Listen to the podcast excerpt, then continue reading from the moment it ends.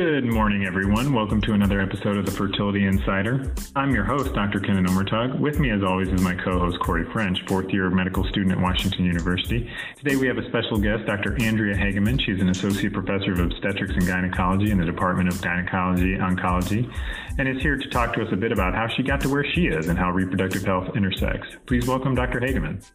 Good evening. So, tell us the story of who you are and how you got to where you are. Like, when did you decide you wanted to be a doctor?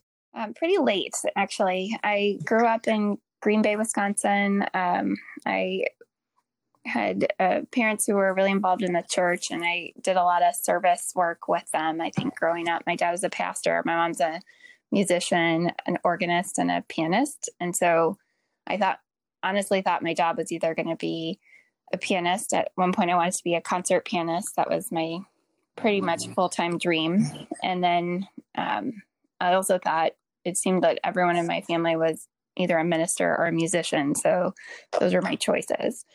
Um, at least they, they seemed pretty cool too. I liked my family quite a bit. So um, I studied music and played the piano and was going to go to music school. And then um, ended up not going to music school, ended up um, kind of surprisingly getting accepted into Princeton and my piano teacher was the one who said, I think you should do this instead of going to music school. And so did you did you plan on going to like did you apply to Princeton with a plan to do music school there or how did Princeton come out like out of the woodwork? Uh, I think it was just more so from the Midwest. Um, I really my dream was to go to Chicago and be in the big city, and um, I was pretty much on track for that. But then we took a little summer vacation out east and stopped at a bunch of schools and um, mm. at, just seeing the campus. It was beautiful. And I don't know, I just thought, sure, I'll throw my name into a couple Ivy League schools. And bam, Princeton. Like, oh, maybe I can go out of Wisconsin or um, do something a little different. And my piano teacher was pretty encouraging of that. And um, I don't know, I, it actually happened that on the East Coast, everyone who was interested in music had been going about it in a little bit more competitive way than maybe I had. As is the case.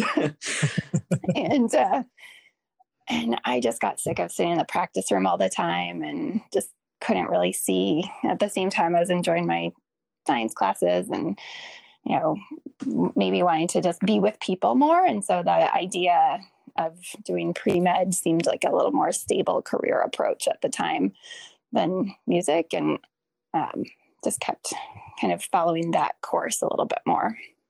How did you decide to go into? So you got so you decide I want to do pre med, and then I mean, at what point did you decide to be an OBGYN?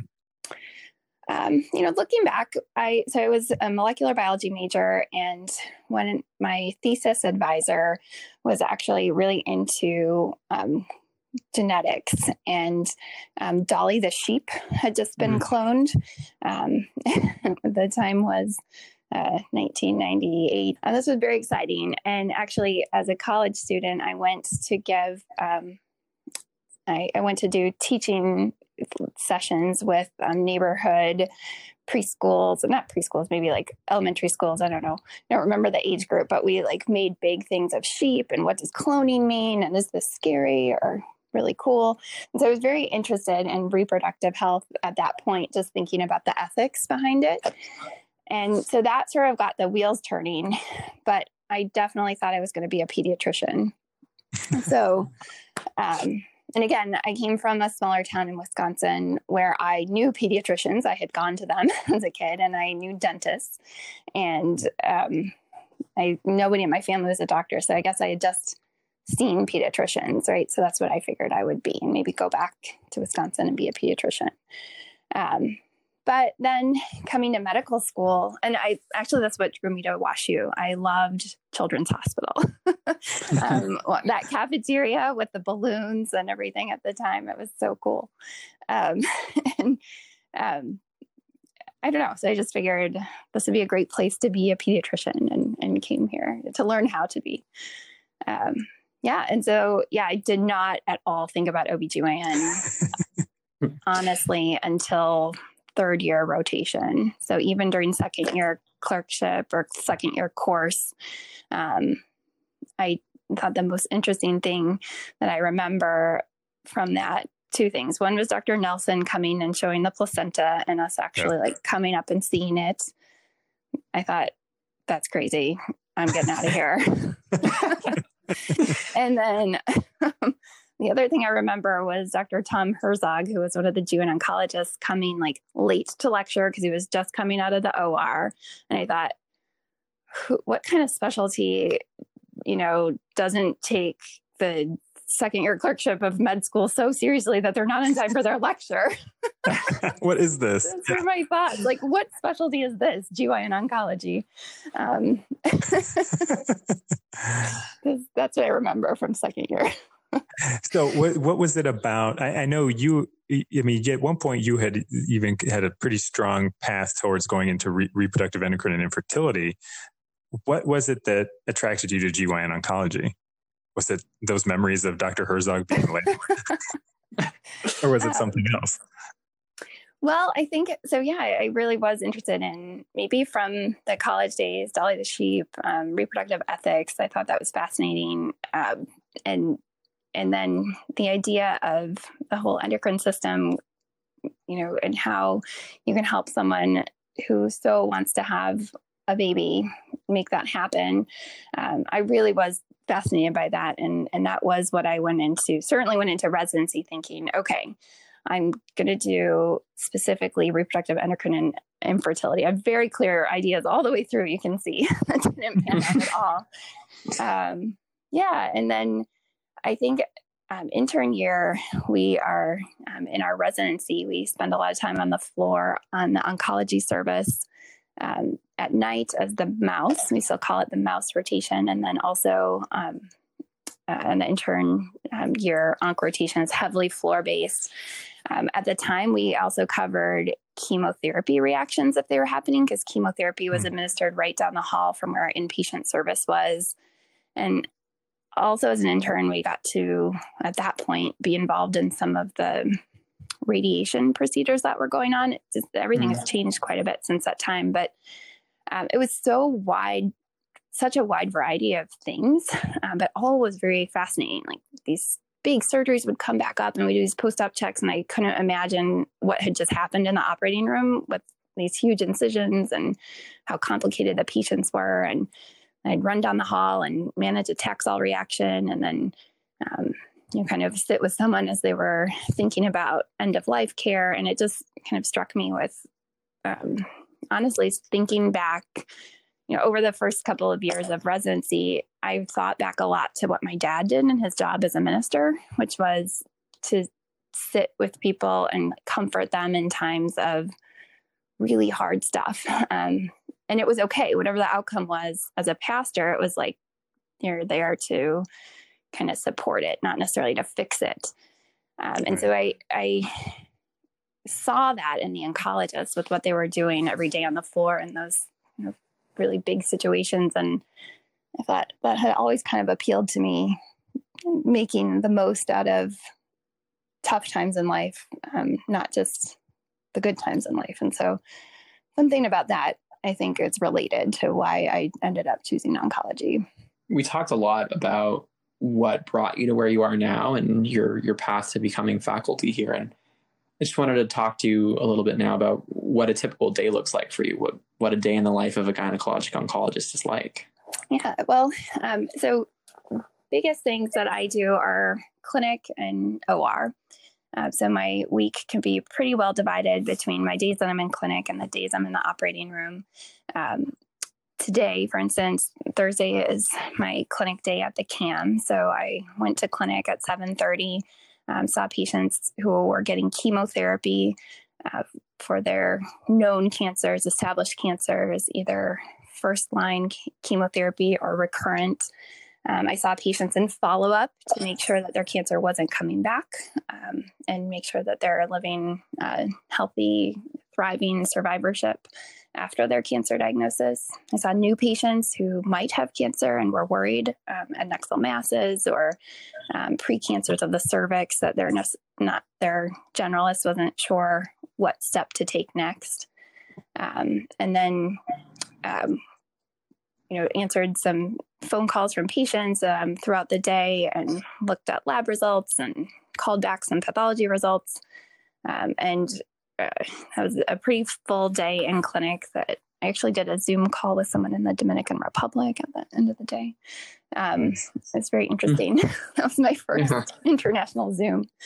Um, and then, so that's, I think clinic days are really fun, but kind of exhausting. The operating room is um, just a whole different world because there, so in our clinic, like today, I had a medical student with me in the morning, um, and I work with nurse practitioners sometimes um, who help me see the patient or um, and then but i don't have a resident or fellow on my cam day sometimes at mobap i will have a resident and fellow with me which i really enjoy um, and and just kind of you know saying why i'm giving this type of chemo or what study we're using to kind of justify our management plan um, that's that's really fun. But what it, it was going to say is like the OR days are you kind of get all the learners all together at once, right? The med student, the mm-hmm. resident, the fellow, um, maybe an RNFA who's there.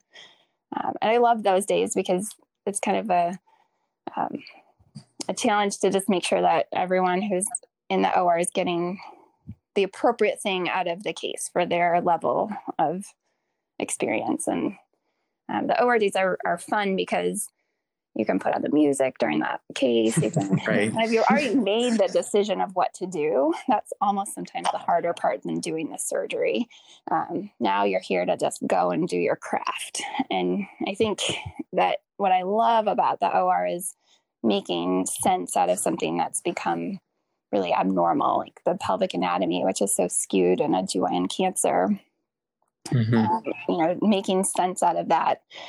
I, I really was drawn to it. And I think back to my like years of playing the piano, I really like working through complicated technical things, right? And mm-hmm. and that sort of came out more on the third year rotation when I saw that in the operating room. Like really, it was kind of that was the challenge, right? Making sense out of something that didn't make any sense at all and had made this body so um, abnormal because of the disease. And I think it's that puzzle that still really mm-hmm. motivates me today. So, sort of like taking those notes on a page as the knowledge of your your surgical knowledge and transforming that into a cohesive plan. Yeah, exactly. Mm-hmm. What kind of music do you listen to in the OR? Oh, as a as a pianist and you know musician, what what kind of music gets you going? It helps you kind of get that rhythm. That's a great question. Um, I would love to say it's just always Bach all the time. Um, but to be perfectly honest, the other day we put on Britney Spears radio, or um, I really do kind of like more top 40 pop fitness. Um, I have to say that I was in the OR with you on that Britney Spears day and it oh, made, yeah. made my day. I think that was actually your idea, Corey. Yeah, yeah. It might have been. Well, you got you got to read the room. yeah. well, Britney got the uterus out. It was a it was a good day. That's right. Yeah, it sounds like you do sort of a whole gamut. You you do a lot of clinical medicine and chemotherapy management, and then you also do a lot of surgical management. Yes, um, and I think then the that's really kind of bread and butter GYN oncology, right? Managing the different GYN cancers, primarily endometrial, ovarian, vulvar, vaginal, cervical, um, figuring out what um, what the best management plan is. It doesn't always involve surgery, even though we're surgeons. I think what I love about this field is that we really have a better understanding of when which one is appropriate, right? Sometimes it's really one of the only specialties where you get to do both and you have a better understanding of both. So, um, like knowing when someone is a good operative candidate or not, I think is a skill that a surgeon has. And sometimes an onc- like a medical oncologist will send us patients to say, is this patient a good surgery candidate or not? And from the oncology side of it, it'd be great to get it out. But from a surgeon side of it, there's a whole bunch of comorbidities that you have to consider and whether it's appropriate or not. And mm-hmm. um, I just feel, in some sense, um, you know, all of the specialties within OBGYN offer this very sort of intimate relationship with your patient just by nature of the field. But then when we get to know them both surgically and medically for the long haul, it's very special. I feel like you just know someone so well having operated on them and getting to take care of them for the long haul. Yeah, I think that is, I mean, it's a very interesting relationship that you build. And um, do you, and then I know you talked a lot about, you know, from your past with your father and working with people through difficult times. Do you do that a lot as well now? Oh, yes. I think, um, you know, probably the easiest thing for us to do as oncologists is to sign chemo orders and to just say, here's the next step to f- try to fix this problem. But one of the harder things to do is to recognize when that's not helping and to really have a discussion of what the goals of care ultimately are. Like, how do you want, if this cancer is going to take your life, how do you want to spend it? How do you want to make the most of what you have left? Being honest with people about what you know to be true to the best of your knowledge. We never know 100%. We never can really write the story completely or or predict the future, but we also have a lot of experience in pushing too far and pushing people over the edge where they suffer at the end of their end of their life. And mm-hmm. I feel like that's a part of the art of oncology that you know is just so important to keep working on. Mm-hmm. At what point in your career did you feel like you started having the confidence to have those conversations with people you know, honestly, it's such a humbling thing because I, and I think this happens to a lot of people who train at, at you know great institutions and have great medical training. You, that's kind of a thing that you come into it having maybe a natural skill at. Mm-hmm. What I have noticed is that I will wax and wane. I'll ebb and flow and sort of my confidence about that. Like as I more, know more of the evidence behind mm-hmm. um, what we're doing and know more of the literature, and also see the people at meetings who are really pushing the limits of what the therapy can do. Um, I start to question, like, well, maybe I shouldn't give up on this person either because there are these trials and there are right. these excellent things. And so, honestly, I felt more confident about that probably as a resident, you know, I mm-hmm. might have very, um, you know, sort of overconfidently looked at someone that, you know, might have been pushing their patient towards more chemo and thought, I would never do that, you know, and I think we, we all have felt that way, maybe like watching someone else's care or you see a patient in the hospital and you think how could they keep wanting to go? Like they're just so like from afar it doesn't look like you would ever want to keep pushing the limit. Um, but i think what's really hard is that you get to know this patient you followed them along they've always done so well and when they start not doing well sometimes as the oncologist you don't see it either because you're so used to seeing them how they were originally. So mm. to be honest i think that confidence has I, I don't know if it's that's the right word. It's more of a um, it's just tough you know it's life and and you're you're in it with the, your patient. So i think it just the longer you know someone the harder it becomes to really let go. When you have to really take yourself out of it personally and put on that objective doctor hat which i sometimes blur the line a little bit. Okay andrea what right now is your biggest passion like you do, you, you, you kind of describe what a typical day is. It's clinic, it's OR, but you do so many different, so many other things. What of the, what is your passion right now? Well, my overall career goal is to help people um, prevent gynecologic cancer. Actually, it turns out that I'm sick of treating it. I would rather prevent it. I hate having those end of life discussions about cancer. Um, and I would really like to see cancer prevention through weight management and appropriate genetic testing. So, my kind of research and career goal passions are bringing awareness to the fact that there's a lot we can do to prevent gynecologic cancers. I think we talk about it way too late.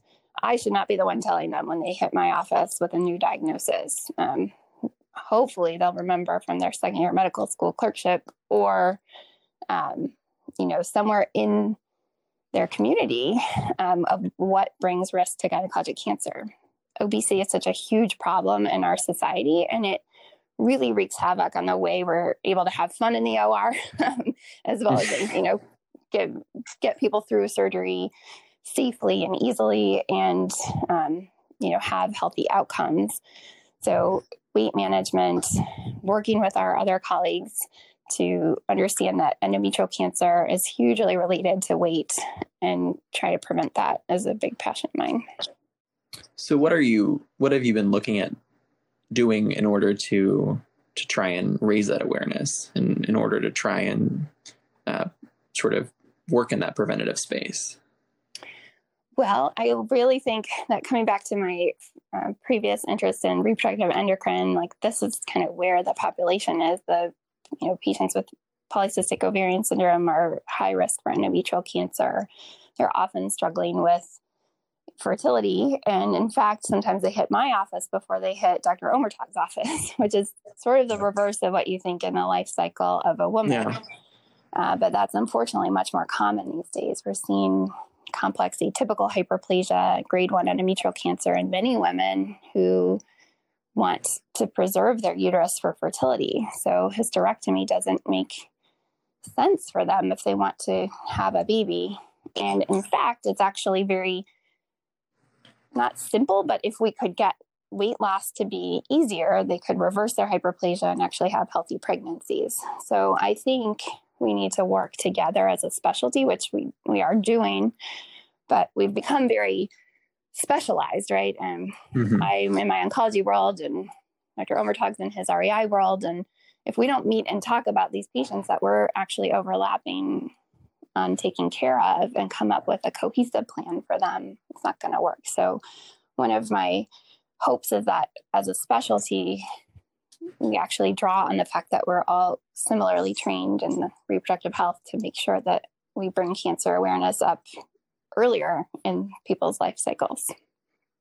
And I think actually we've just wandered into what I was going to ask you next, which was how you encountered reproductive health in your practice. And it sounds like you have a lot of patients that come in with large endometrial risk factors, which ultimately comes into reproductive health as well through PCOS. And what about patients that are desiring fertility preservation? Mm-hmm. Um, yeah, so that it's it's tough in the gynecologic cancer sphere, right? Um, endometrial cancer is one thing because hormonally we can probably reverse that and with weight loss as well as um, control of diabetes. Actually, hyperplasia and endometrial cancer can reverse. But invasive ovarian cancer is not really reversible. Um, that's not mm-hmm. so hormonally driven. And of course, an ovary that's cancerous is not the same as you know that's the part of the body that we need to stimulate to get the eggs to have fertility preservation so yeah it's unfortunately one of the areas where we can't necessarily safely do ovarian preservation or egg retrieval when someone already has a rapidly growing tumor of their ovary. The good news there, though, I think, is that that's where genetic testing comes in. So I see a lot of patients who have mutations, for instance, um, germline mutations and BRCA1 or 2, other mutations within that category. If we know that early enough, we can set people on a path. So I see a lot of women in terms of counseling for that planning, like planning for when you're going to safely have pregnancy. How do hormonal changes of pregnancy affect your risk of getting breast cancer?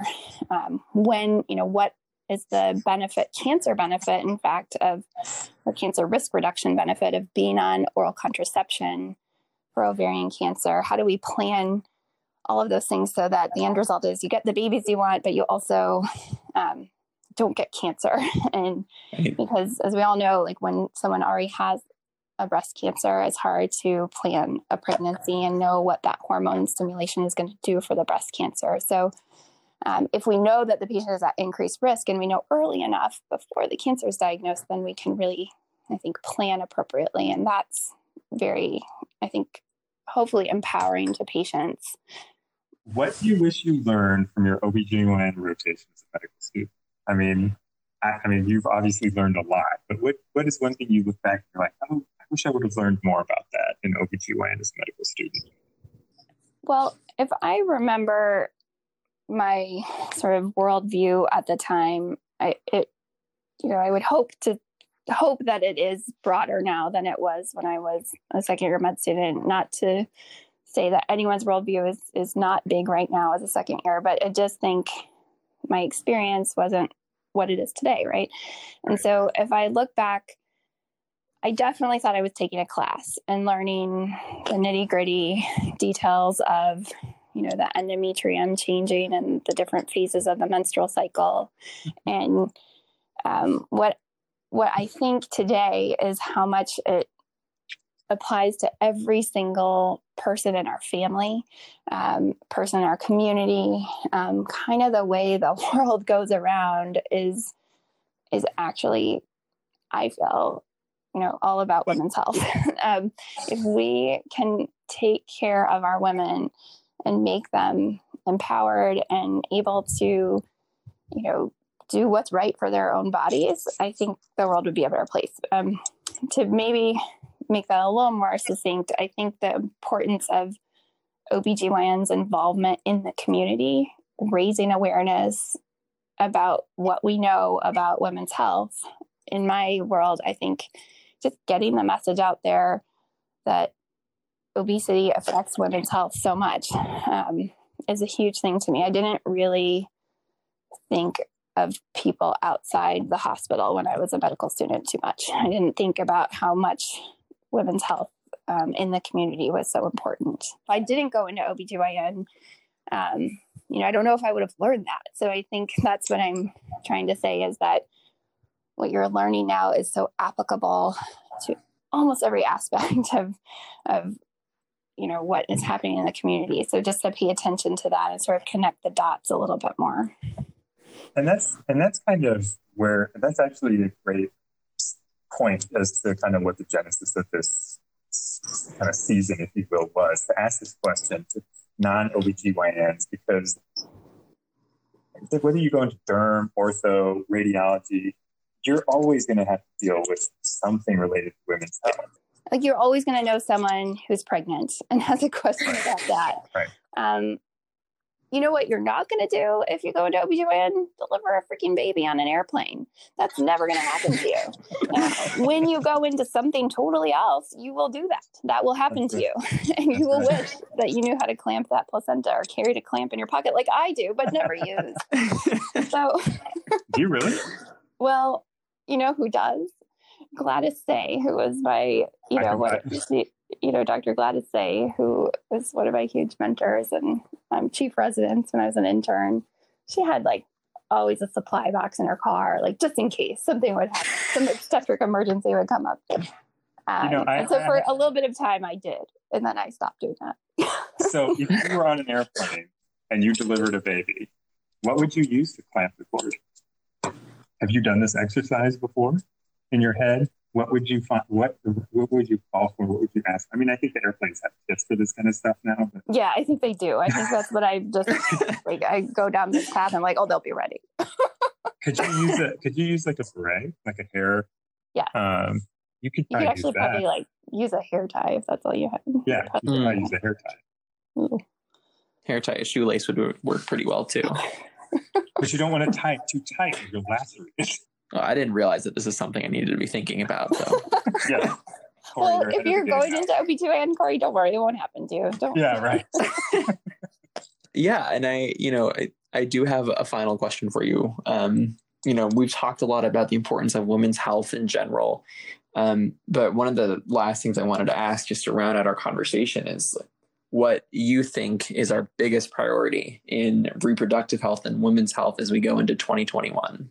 I, you know, I, I still I feel very strongly that a woman's right to choose what she wants for her own body is so important, and we see that in all aspects of their care.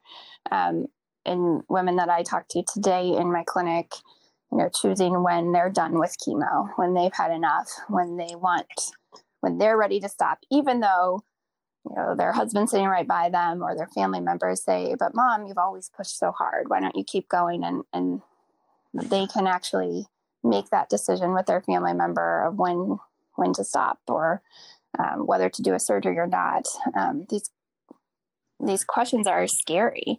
Um, I think we, when we think about a woman's right to choose, we think about it only in you know terms of abortion care. It gets very sort of over.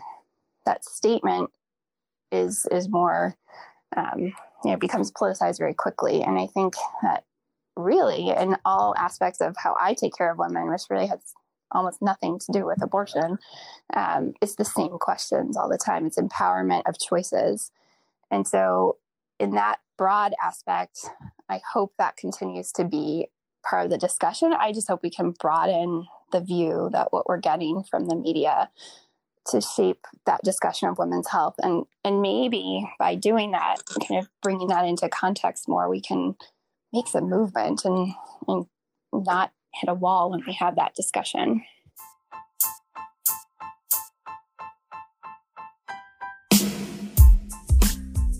Everyone, that's Dr. Hagemann. Thanks for taking the time. As always, thanks to my co host Corey French, who handles everything behind the scenes. We'll see you on the next episode with Dr. Mati Hlatshwayo. She'll be talking about a lot of cool stuff regarding infectious disease, so you want to definitely tune in for that.